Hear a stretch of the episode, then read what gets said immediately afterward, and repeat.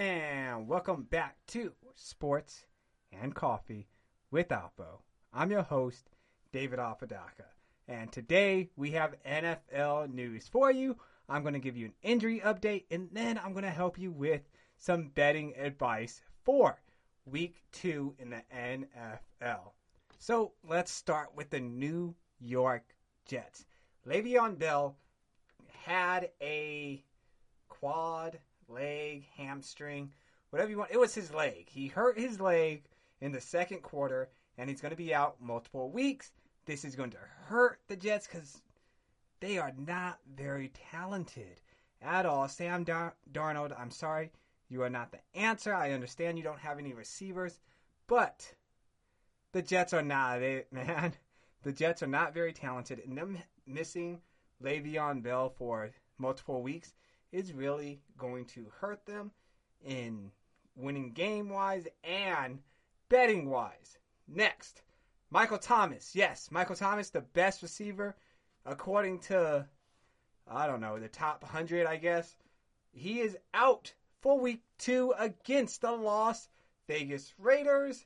He, after the game, he said he can play through it, but, you know, adrenaline kicks in and you're hyped up, and the next morning you're going to feel it and you're not going to be wanting to play.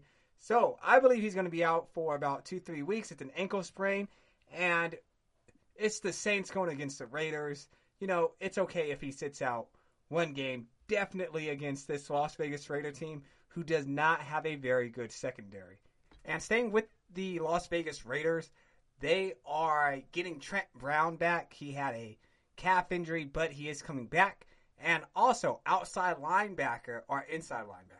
I think it's the middle linebacker, Nick Kwiatkoski. I don't know if I said the last name wrong. He also is coming back. He did get hurt during the game, but he said everything is fine. The doctor said everything's fine.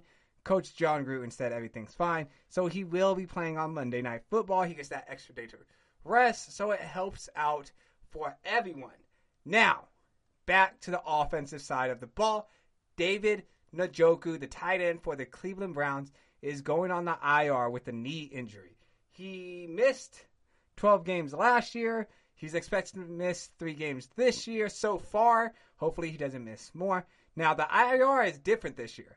If you go on the IR, it's only for three weeks, so you have a chance to come back and continue to play for your team. The Browns played the Ravens, and that was a blowout. He had the only touchdown for the Cleveland Browns. So this is a major blow to the offense. Hopefully he is okay and everything comes back in full circle. He comes back, he dominates, and he shows out. Now, for one player going on the three week IR to another player going on the permanent IR, Marlon Mack, the running back for the uh, Indianapolis Colts, is done for the season. He tore his Achilles week one against the Jacksonville Jaguars, who won that game shockingly. With that being said, he has never played a full 16 game season and he is becoming a free agent in 2021. Let's see how many teams offer him a contract, knowing he's constantly getting hurt, but he is a great player. Staying on the IR list, Blake Jarwin for the Dallas Cowboys tore his ACL and he will be out for the season. When Jarwin did get, from what I seen when I was watching the game, it was a non-contact injury. He was running a hitch route and he just tore his ACL. After he got hurt, the Dallas offense did not look the same. I know they have all that firepower, but they did not look the same without Blake Jarwin in the game. And behind him is a bunch of blocking tight ends. So I can see the Dallas Cowboys making a trade signing somebody. They need to bring something in because all they have now are blocking tight ends, and that's not going to get you anywhere in the passing game. Last injury Richard Sherman is going on the three week IR. He hurt his leg apparently after the Cardinals game, so he won't be there to be that leader, that veteran, that voice for the 49ers defense. But this defense is still dominant. So I don't think the 49ers really like are going to miss him that much because he's an aging corner. And staying with the 49ers, they this is good news actually because someone got signed. Mohamed Sanu has signed with the 49ers. We all know Deebo Samuel is still out with a foot injury and they don't really have that number one receiver. Uh, Deebo Samuel, not Deebo Samuel, I'm sorry. Mohamed Sanu played with Kyle Shanahan in Atlanta, so he's somewhat familiar with the offense. Congratulations to Mohamed Sanu for signing with the 49ers. That's all the news I have for this week with injuries and that one signing. Now, let's get into the betting side. This is all advice. Now, disclaimer I'm not telling you to go out and make these bets. These are just advice. These are bets that I will be making. And these are just, again, this is advice that you can take or you can leave. It's, I highly recommend you do your own research and you look into all this before you place your money on the line. I don't want you to lose your house. Again, this is all advice and it's all in good fun. So let's get right into it. Our first game is going to be the Seahawks versus the New England Patriots, and the Seahawks are giving up four points. Now, Coach Pete Carroll is letting Russell Wilson be that playmaker. So the spread's four points. I'm going to take it. I believe that they're going to continue to let Russell Wilson be that playmaker. Last week, New England ran the ball 42 times. This is not Miami's defense. This is the Seahawks defense, and that would not cut out. Jamal Adams is going to continue to be a beast. So, I'm taking the Seahawks. Take away four. Doesn't matter. I think they're going to blow out the New England Patriots. Write that down. Our next bet is going to be the Baltimore Ravens giving up six and a half points to the Houston Texans. The Houston Texans just got blown out by the Super Bowl winning champions, Kansas City Chiefs.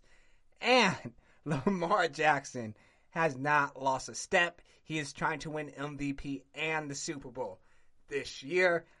I until a team shows that they can beat Baltimore, I'm going to continue to take them. So, Baltimore six and a half write it down, put it in the checkbook, till the bookie. Our next bet is going to be the Buffalo Bills. Yes, the Buffalo Bills, my dark horse to win the Super Bowl, giving up five and a half points against the Miami Dolphins. Now, Buffalo didn't look that good last week. I understand, but they came out on top against a weak Jets team. I feel Josh Allen will come back and he will have a great game against the Miami Dolphins. Ryan Fitzpatrick, it's it ain't happening this year, man. You ain't Ryan Fitzmagic, sorry, but I feel like he'll be on a slump, and we should see Tua Tagovailoa really soon. So Buffalo Bills five point five. They're giving up five point five. Put that down. Let them know. Our next bet is going to be the Cincinnati Bengals plus 5.5. Yes, they are the underdogs this game against the Browns on Thursday night football. They almost beat the Chargers. Joe Burrow is no joke. He can run. If you see a part, if not a parlay, if you see a prop bet on him getting rushing yards over, I'm going to say 25, take it. He can get out of the pocket, and I think he will. I think that the Bengals are either going to win by a touchdown or they're going to lose by three points. 5.5, giving 5.5, I'm taking the Cincinnati Bengals plus 5.5. Last but not least, here goes my over and under. This week it's going to be the Panthers and the Buccaneers over 49 and a half points. Last week, the Panthers scored 30 points. The Buccaneers scored 23. That equals, if I do my math correctly, 53, which is above 49. Both these teams have really good offenses. Both these teams have really bad defenses. So I expect at least one team to hit 30 and one team to hit 20. And there you go. That's over 50. This is your over and under of the week. And that is over 49 and a half points for the Panthers and the Buccaneers. Now, before I go, I have some honorable mentions. These are bets that I'm iffy on taking. I might take, I might not take. I don't have a deep dive for them, but I'll break them down briefly, okay? So here goes my honorable mentions for the bets. The Packers giving up six points against the Lions. The Lions gave up a 17 point lead. I don't believe in Matt Patricia at all. I think the Packers are still going to roll with Aaron Rodgers being in MVP form. So, take away six of the Packers. Write that down. Next, I have the Browns and the Bengals under 44 and a half. It's a short week, and it's a short week. Joe Burrow, the Browns scored seven points last week, and I believe Joe Burrow and the Bengals scored, I think, 13. And that's only 20 points, and under 44 and a half. I would take that any day of the week. Next, I have the Jets and I have the 49ers. The 49ers don't really have an offense going right now because they don't have a number one receiver. The Jets don't have anything right now because they're the Jets and they are terrible. So, under 43 and a half, I'll take that too. Last but not least, the Buffalo Bills and the Miami Dolphins. Under 42 points. Like I said earlier, the Dolphins, Ryan Fitzpatrick, you're not doing it that well. So, sorry, ain't going to happen. Last week, Josh Allen missed a whole bunch of open receivers. The running game couldn't get going, and they didn't score that many points. So, 42 and a, or 42 points flat, under under 42 points for the Buffalo Bills and the Miami Dolphins. That is going to be it for this show. Thank you for listening. Remember, these bets are just to help you out. They're to point you in the right direction.